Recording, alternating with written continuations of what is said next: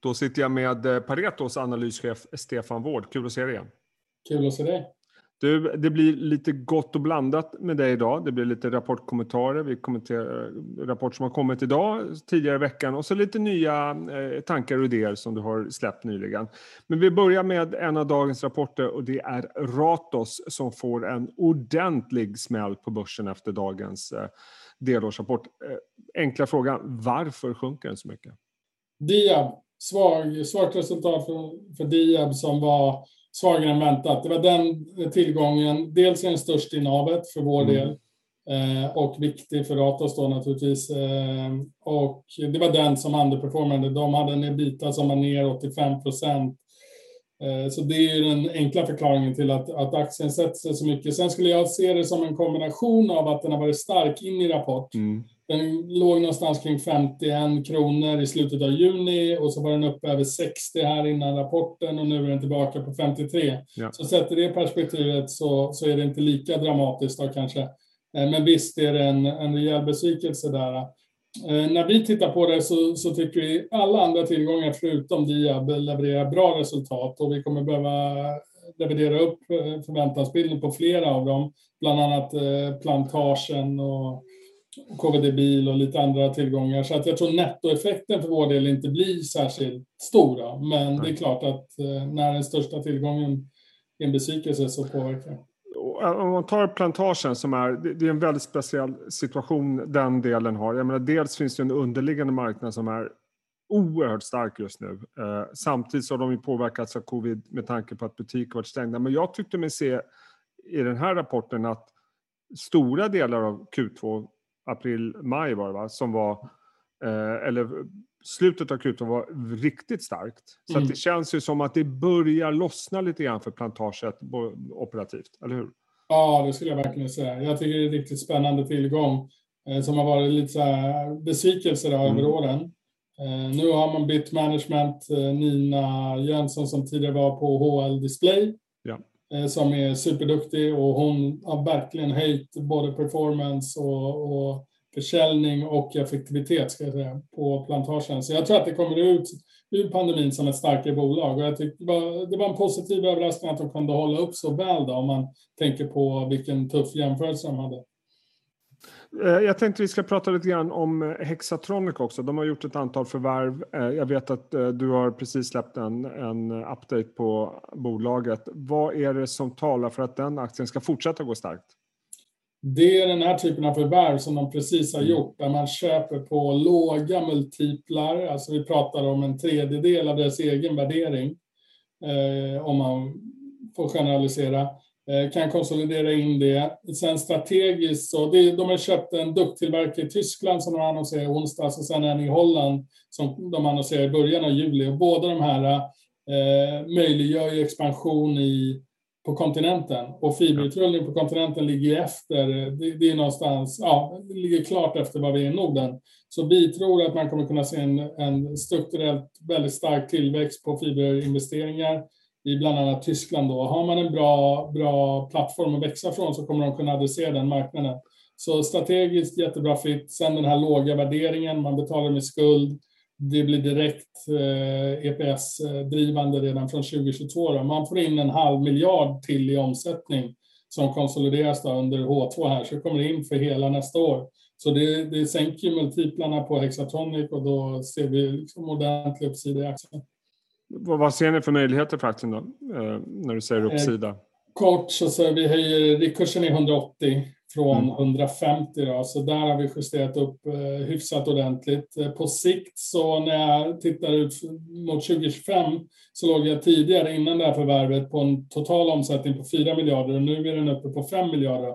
Dels för att man konsoliderar in eh, 500 miljoner och sen så efterhand så kommer vi se lite försäljningssynergier och det blir en större bas att växa organiskt ifrån. De har ju ett eh, starkt eh, tillväxtmål på ja. över 20 procent om året så att det, det, är fullt rimligt att de kan, kan leverera på det. Sen finns det ytterligare ungefär förvärvsutrymme som jag bedömer någonstans runt 600 miljoner till eh, att göra förvärv för med ökad upplåning och det man har i kassan då i dagsläget. Så, så det är ett starkt case.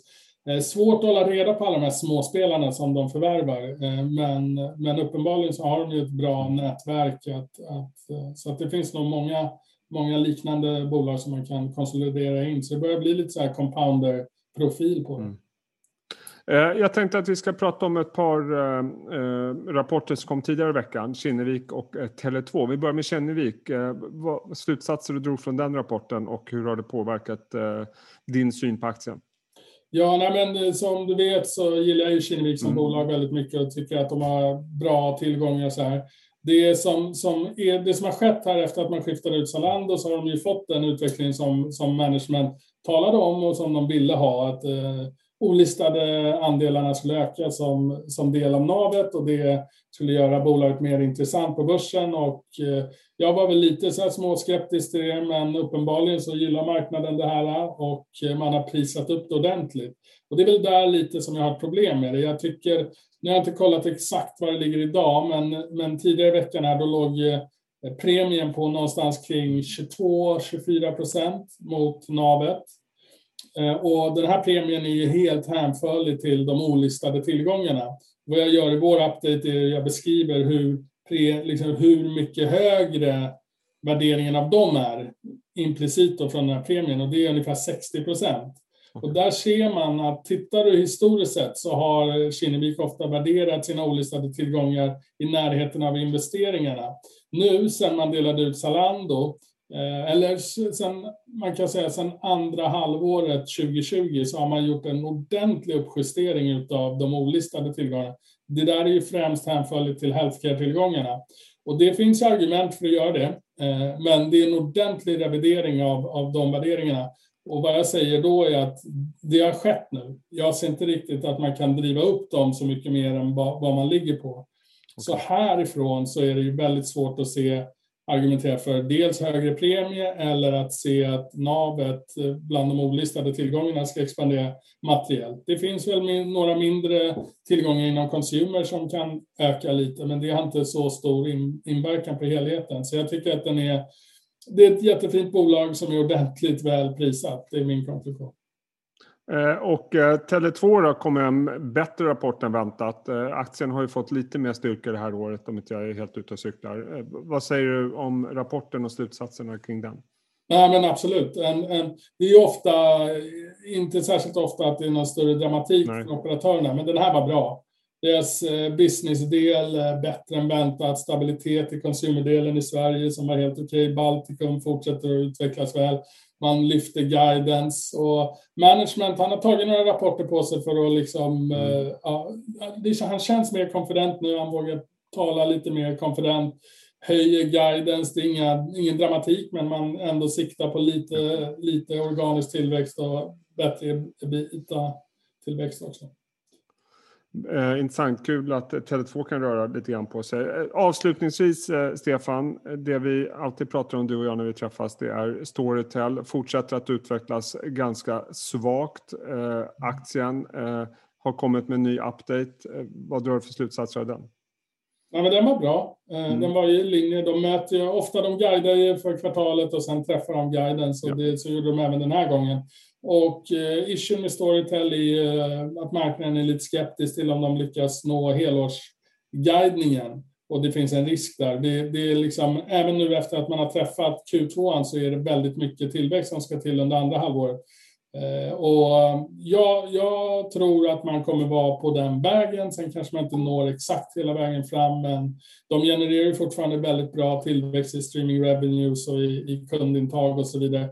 Jag själv är klart förvånad över att den är så, så svag, aktien. Jag tycker att det är på 200-nivån här lite drygt. Det, det är en bargain. Ja. Och eh, särskilt efter det här Spotify-dealen som jag bedömer det finns ordentlig potential i. De kommer in på den plattformen. Men även det, liksom signalen som det skickar av att Jonas och, och Daniel är, verkar överens om att göra den här, så tror jag det är bara början på ett strategiskt samarbete som i slutändan säkert kan resultera i att det blir ännu tajtare samarbete om vi säger så.